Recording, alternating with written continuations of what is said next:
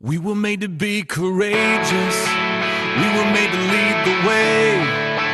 We could be the generation that finally breaks the chains. We were made to be courageous.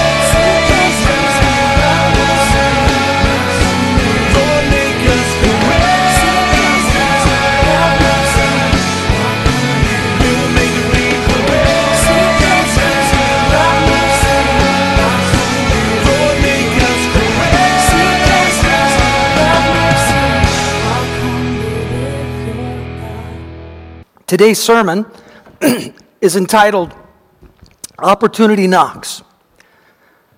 Let's start reading in 1 Kings 18, verse 1. Later on, in the third year of the drought, the Lord said to Elijah, Go and present yourself to King Ahab. Tell him that I will soon send rain. So Elijah went to appear before Ahab. Meanwhile, the famine had become very severe in Samaria. So, three and a half years this famine takes place. Elijah's hiding out at the brook Kerith, and then he's hiding out with the widow at Zarephath. And now the king's, the, the king's about to meet Elijah, who he's been chasing, but Elijah's coming to him. Elijah's on his way after God speaks to him. He's been patient through these years of no rain. He's waiting on God to speak to say, Go. And now God says, Go, Elijah, my deliverance is at hand. And then entering this story is the man I want to talk about today, Obadiah. He's a man who loves God. He's a man who's just doing his job well. He's not a minister per se, but he is a fellow who loves God. And he gets this incredible opportunity to be involved in part of God's recorded history, the Bible. He doesn't know that at the time, but it's something that's about to change his nation. It's going to help bring them back to God but he's going to have to exercise courage. It's an easy assignment in some respects, but it takes courage. I was reading um, about the word crisis this week, and, and in a way, Obadiah was having a crisis because the thing that God was asking him to do could cost him his life. The definition of the word crisis, I saw the Chinese definition, and it's made up, it's a little different than ours. Their, their word crisis, it, it has to do with danger. The word crisis has two components danger and opportunity. Well, he, he's kind of got that kind of crisis going on in his life where it doesn't feel very good, it feels dangerous, but there's a tremendous opportunity. A lot of Christians were disappointed with the election results. And in a way, it does show some crises for our nation. The things that were voted in don't match biblical values in Colorado, Washington, and other places across the nation. But I think we should see this election as an opportunity. I really do. Let's do the small things like Obadiah does. Let's look at that today. How do you change a nation? You change them one at a time.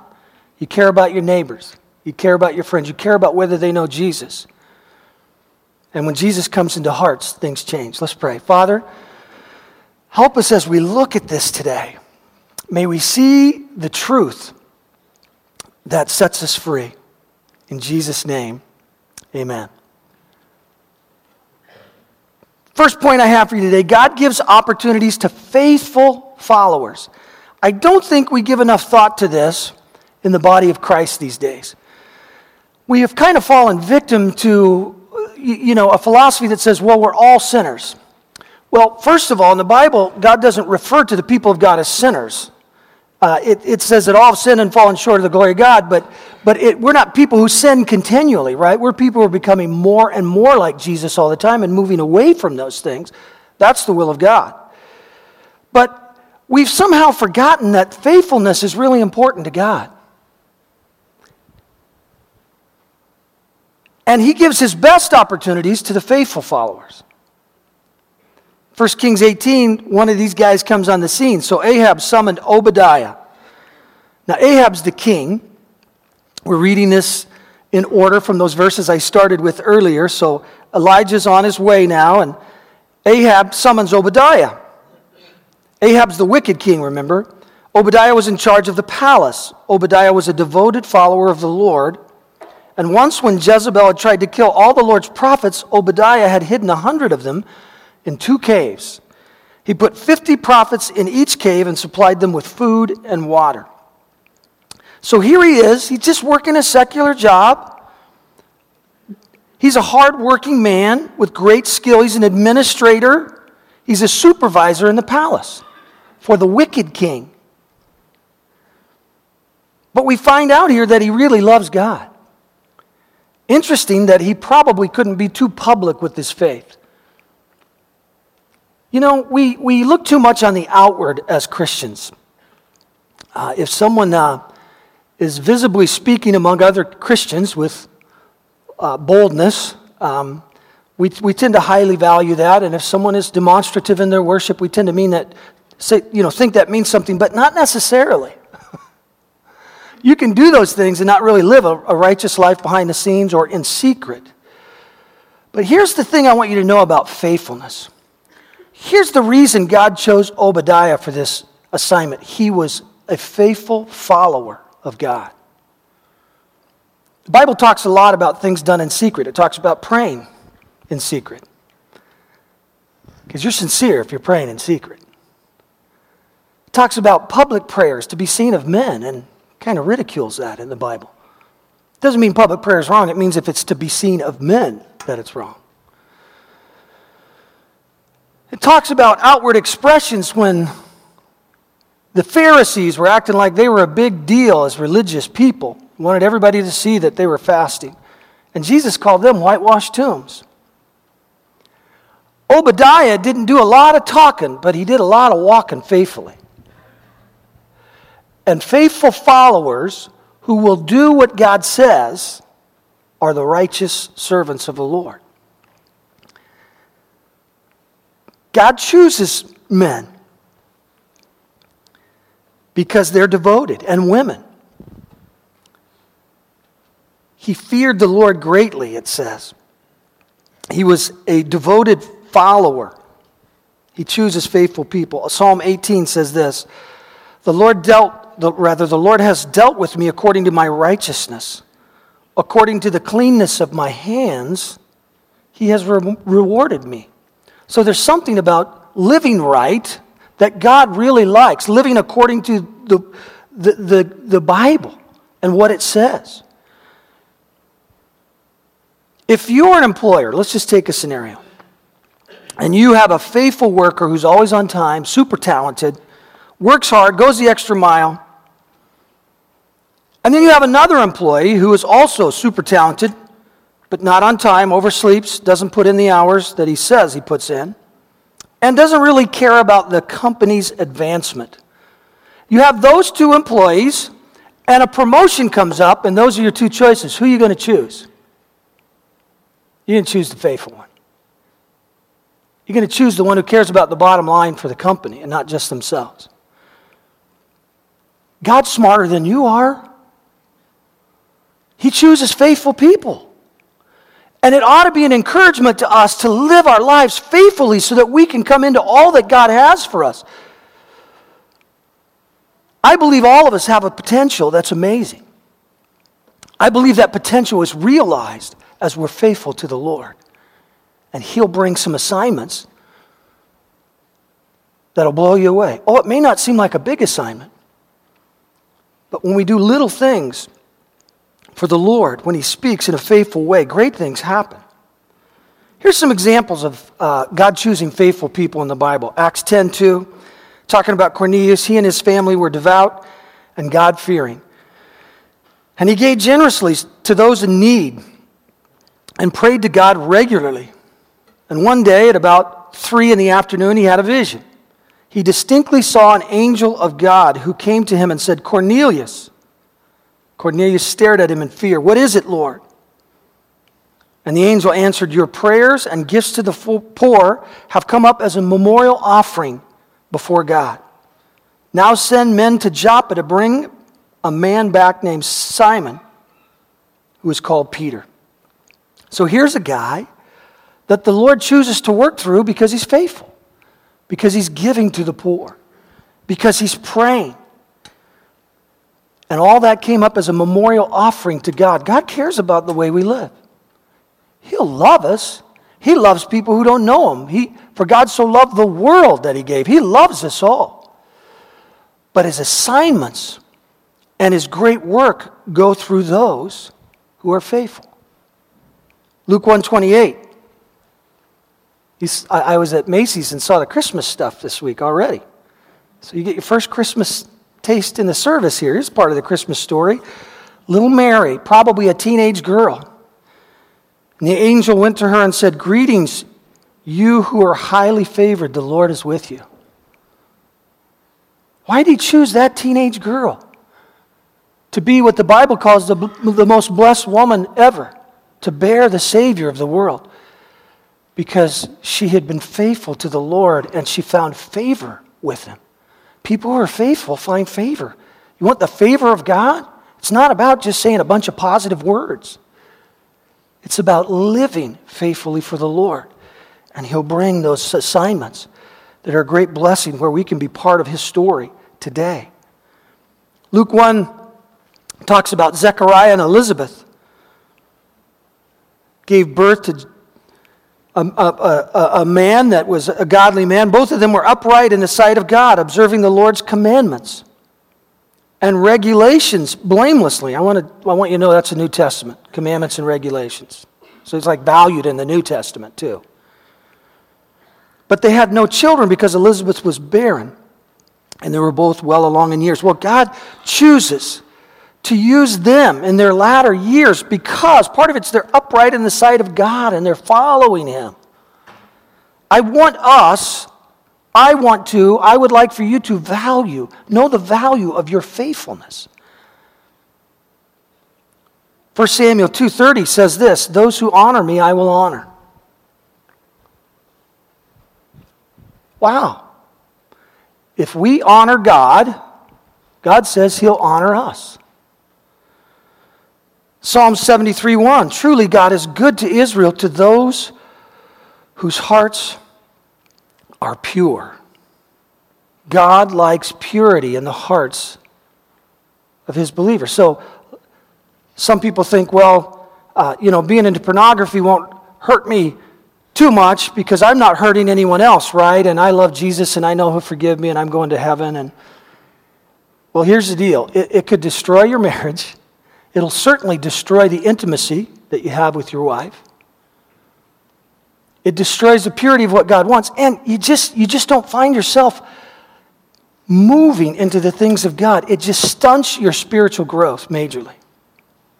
And then the enemy will put you on a gradual decline, a, desensitiz- a desensitization. I can't say it, but you know what I mean. Where, where eventually you'll end up doing things you never thought you'd do with, that gateway. God values purity. He uses pure people. I'm not saying perfect. Years ago, I read an article that kind of surprised me. It was um, in USA Today, I believe, and it was talking about um, hamburger. And it said that the USDA is changing the code to reduce the amount of fecal matter in hamburger. I read that, and I don't know if you had the same reaction, but I thought, you mean there's fecal matter in hamburger now? So here's a question for you. Uh, evidently, it had to do with rats and mice and the stuff that can end up, uh, you know, their excrement that can end up in the food. And there's a certain amount of that that's allowed. Well, let me ask you what percentage of rat turds do you want in your hamburger? I'm just here to tell you any percentage is too much for me. I want zero. Well, God likes purity too. God can work through a pure life. I remember telling someone years ago listen, it was about worship. When we first came here in the early days, and there were some people that were, were not living right around some of the things that, you know, the lives in, in our fellowship. And I took someone out for a while to be healed up from something. And I didn't want them coming back real soon because I wanted to make sure that, that they were ready so that you might be blessed. And it, it wasn't huge, but it was something. And I said to one of our worship leaders, listen, I don't care if it's just you up there with the guitar. I want a clean glass of water ministering to this fellowship. God cares about those things. His blessings follow purity. His favor, his assignments follow those things, and that's why Obadiah got the assignment. Second point today when God gives us opportunities, courage is, is, is required. So, Obadiah gets an assignment, but it's not just that easy. He still needed courage. First Kings, I love the turn of those pages because it means that you're following with your notes. You're probably small group people, life group people, going to do your homework this week, and you're growing. I love that. First Kings 18:5 Ahab said to Obadiah, "We must check every spring and valley in the land to see if we can find enough grass." Now this is Ahab the king, the wicked king, remember, coming to the supervisor, administrator of all of his stuff in the palace and and the kingdom. And he's saying, hey, uh, the famine's great. We must check every spring and valley in the land to see if we can find enough grass to save at least some of my horses and mules. Find it's interesting that the wicked king cared more about his animals than he did the people in his kingdom. Verse 6 So they divided the land between them, and uh, Ahab went one way by himself, and Obadiah went another way by himself. As Obadiah was walking along, he suddenly saw Elijah coming toward him. Now remember, Elijah had been hid out for three years. Obadiah recognized him at once and bowed low to the ground before him. Is it really you, my lord Elijah? he asked. Yes, it is, Elijah replied. Now go and tell your master Elijah is here. Well, catch the dynamics here. They've been searching to kill him because he had prophesied that there would be no rain for three years. And it hadn't rained for six months before that. So, three and a half years without rain. They're blaming Obadiah. They're searching to kill him. That's why they're, they're killing the other prophets, is they're searching for him as well. Oh, sir, verse 9, Obadiah protested, What harm have I done to you that you are sending me to my death at the hands of Ahab? For I swear by the Lord your God that the king has searched every nation and kingdom on earth from end to end to find you. But each time he was told, Elijah isn't here. King Ahab forced the king of that nation to swear to the truth of his claim, and now you say, Go and tell your master, Elijah is here. But as soon as I leave you, the Spirit of the Lord will carry you away to who knows where. When Ahab comes and cannot find you, he will kill me. Yet I have been a true servant of the Lord all my life. Has no one told you, my Lord, about the time when Jezebel was trying to kill the Lord's prophets? I hid 100 of them in two caves and supplied them with food and water. And now you say, Go and tell your master Elijah is here? Sir, if I do that, Ahab will certainly kill me. So it's a small assignment. You just go and give words. But it's a big deal because it takes some courage to do it. He could suffer a great loss, primarily his life. So God leads Elijah down this road. And Obadiah has such reverence for God and the man of God that he actually bows uh, and falls on his face to the earth and, he's, and he calls him my Lord. And Elijah gives this assignment. And then Obadiah says, Why me? You ever, you ever felt that way in life when God gives you an assignment? Of course, we feel that way when it's a hard assignment, right? When God says, I want you to talk to your boss about the lack of integrity in his dealings, that would be a hard assignment, huh? I want you to raise this child who's rebellious, and I want you to hang in there and keep reaching them with my love. That's a tough assignment sometimes. I want you to go to the hard place and help people who are in trouble when the hard place means hardship for you, too. I want you to sacrifice your time and money for my purposes. Why me, God?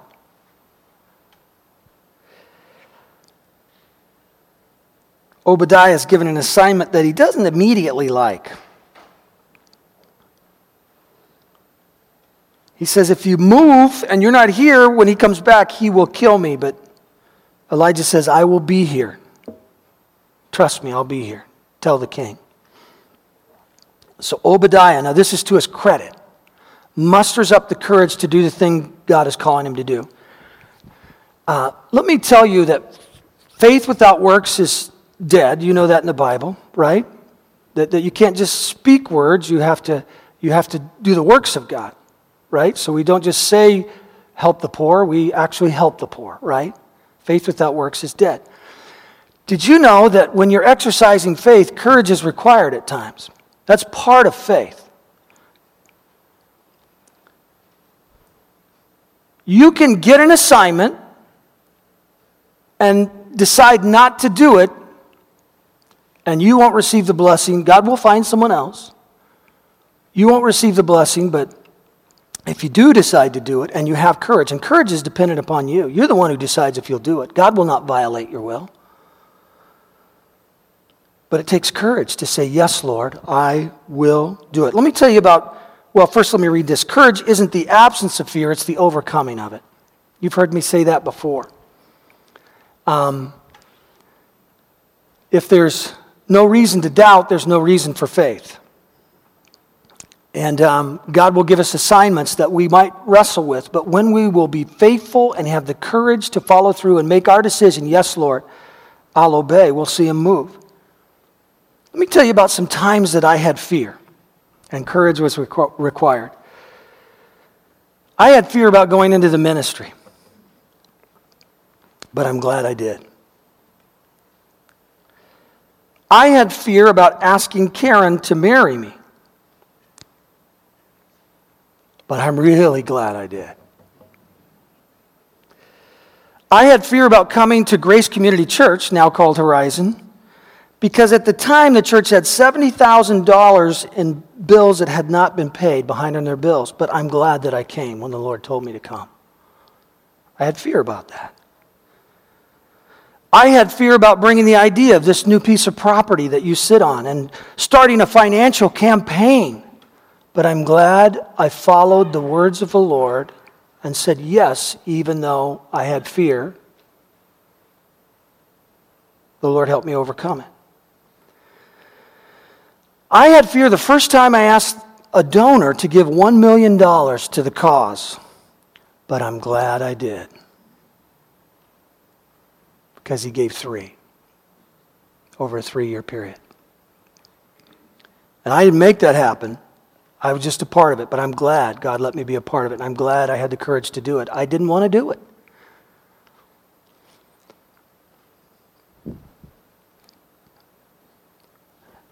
I had fear about sharing what I felt the Lord told me to share at uh, a Tualatin baccalaureate years ago when they said, We prefer that you don't talk about Jesus. Tualatin High School. And I got back to them and said, Just so you know, I'm a Jesus guy. And I'll be, it's, it's fine with me if you want to have someone else, but if, but if I come, I'll talk about Jesus. And they let me come. But even that night, I was afraid when it all started, and there were a few hundred people. And I talked about Jesus and gave an altar response time at the end, and 17 people gave their hearts to Jesus that night. Now, I, I, told that story a while back, and I said 27. I've been feeling bad about it ever since. That happened at, in Dallas, and I got numbers crossed. It was 17. So I just want to set that straight today. I think Karen actually set me straight on that one. It's just weird when the Holy Spirit's voice is female. Uh,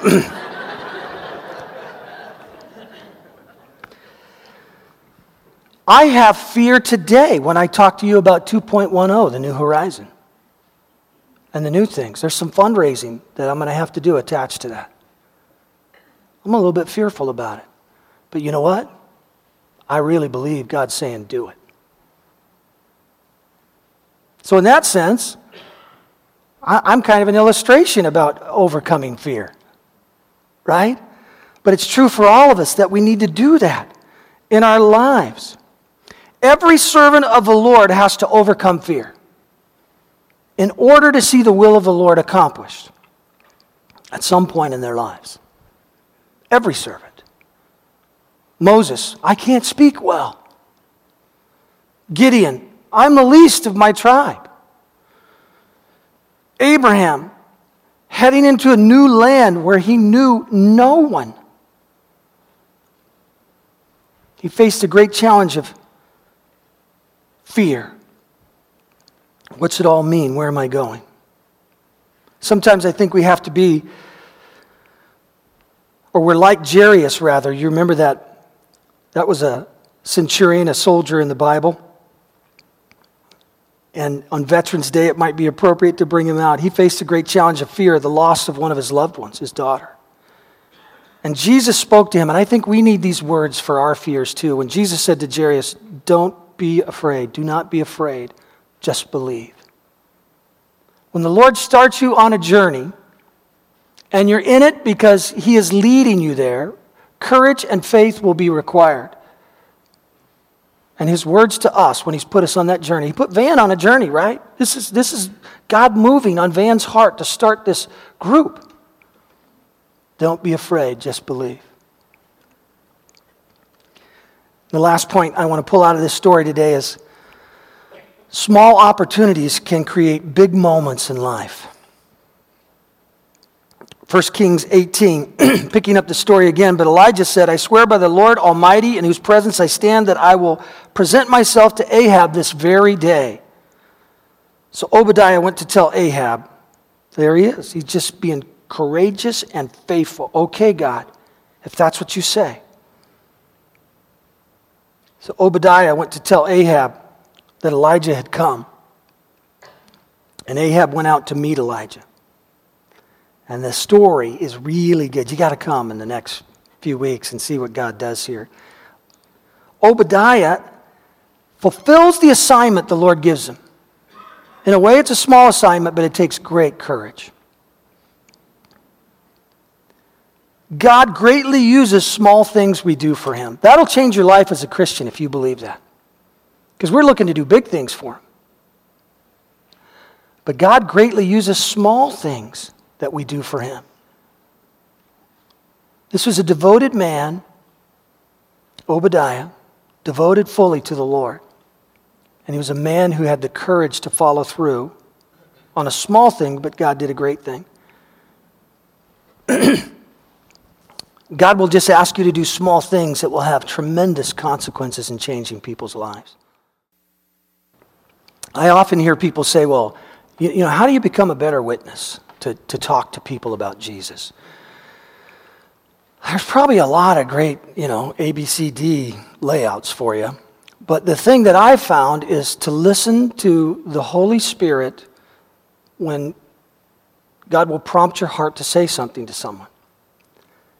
And the, it's just, He's so amazingly creative, and He makes it so comfortable at times, and He'll use it greatly. And so if God speaks to our heart about asking someone to church, sometimes we'll feel anxiety, right? What if we just, you know, small things can lead to great salvation sometimes? What if, what if the Lord's saying, You're my faithful witness, I have you in front of them now, speak? And they come and they, they find out how awesome God is, and He's been looking to help them all the time in their trouble. And He brings them salvation. Years ago, someone invited me to a meeting when I was a student at George Fox College, and I wasn't living for the Lord. I'm not proud of it, but it's true that I was a prodigal. I'd been raised in the church, and I moved away from the Lord in, in college. And, and, you know, to make it really sad, I knew. I knew the right way. And I still chose not to follow it. And um, Someone invited me to a meeting at George Fox when I was a student there, and they said, Hey, there's a guy coming. He's going to speak in the Sutton lobby. He's a preacher. He's really funny. He's warm. He's relational. I said, Yeah, no thanks. They said, Well, you used to play basketball, and I was a basketball player at the time there at the college. And I said, Yeah, no thanks. But I was walking uh, by Sutton a couple nights later, and I looked in the lobby, and it was jammed with over 100 students, this dorm lobby. And then I saw a guy about, looked like he was about six five, standing up there speaking. And I thought, oh, this must be that guy they were talking about.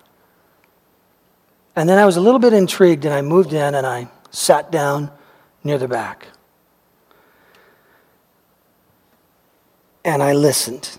And he was funny. And he had a relational style that I wasn't familiar with. I'd been raised in a romp 'em and stomp 'em atmosphere. Pentecost at any cost, the spout where the glory comes out. That's, you know, and I just spitting and spewing, you know. You couldn't get in the first couple of rows or you're in trouble. And, and I, I, I just thought yeah, that was part of. See, I'd had hands laid on me when I was little, and, and prophecies came forward three times. You're going to be a pastor. From the time I was little to the time I was a teenager, and the Lord has a call in your life. I didn't want it to be true. I just didn't, because all I knew was the model that I had seen, and I couldn't be one of those romp 'em stomp 'em guys. That's just the way I felt. It, you know, you got to be real, right? And, and uh, that was part of my running. And I'm watching this guy. He's warm and he's funny and he's relational, and the Spirit of God is strong in him, and he's foursquare. And I know what that means. That means he's familiar with this whole spirit uh, theology. And I listened to him and I surrendered for the first time in my life. Now, I didn't come back to the Lord at that moment, but I said at that moment when I was listening to that man, Lord, if that's what you want me to do, if I could be myself and you could use me, I think I would do that. The man that night was Ron Mehl from Beaverton Foursquare. Before he died, I got a chance tell him that story. And that was the night that the Lord put his finger on me. And he said, I know you. And I love you. And I want to use your life. I haven't forgotten about you. The interesting thing about that story is I can't remember the guy's name or face who invited me to that thing. But I don't think I would have stopped in unless he had said something. Small thing. Changed my life. God can use small things to do great things. And if we'll just carry a heart to be faithful, to listen to the voice of the Spirit, to be willing to take a little bit of embarrassment. I mean, how bad can it be if you ask someone to come to church, right? At least they know you'd like them to be with you. There's a lot of people who wish somebody would like to be with them somewhere these days, you know. When you look at the Bible and the way the Lord used people who did small things, we can see it in Mark 12 42. A poor widow came and dropped in two small coins. Do you remember that? The Lord said, Jesus was watching and said, She gave more than all of you because she had great need in her own life and she gave her last little bit for me.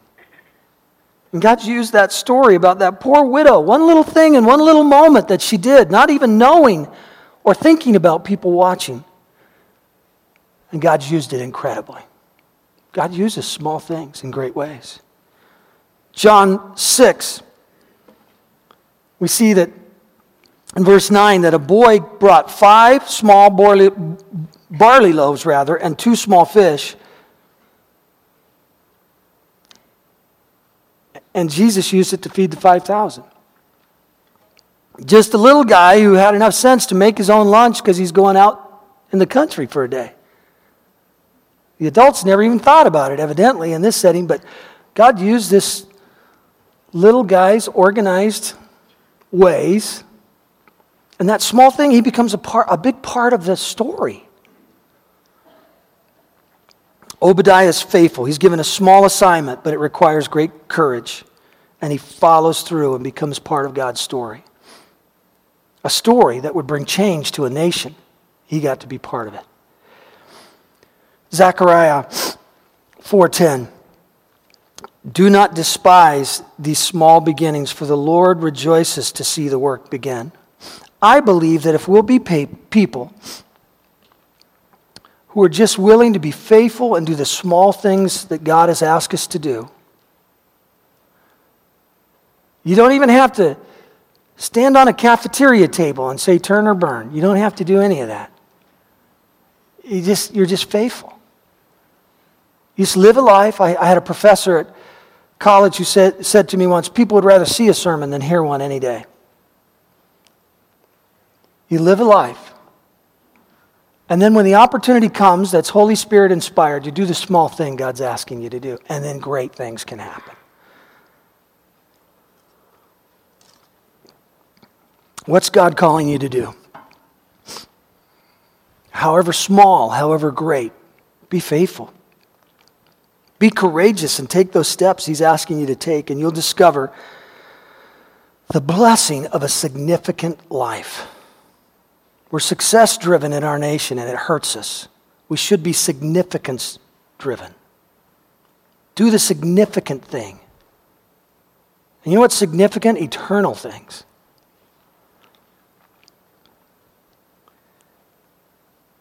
We'll discover the blessing of a significant life if we'll do these things, and we'll see his kingdom come and his will be done in this nation and in our generation.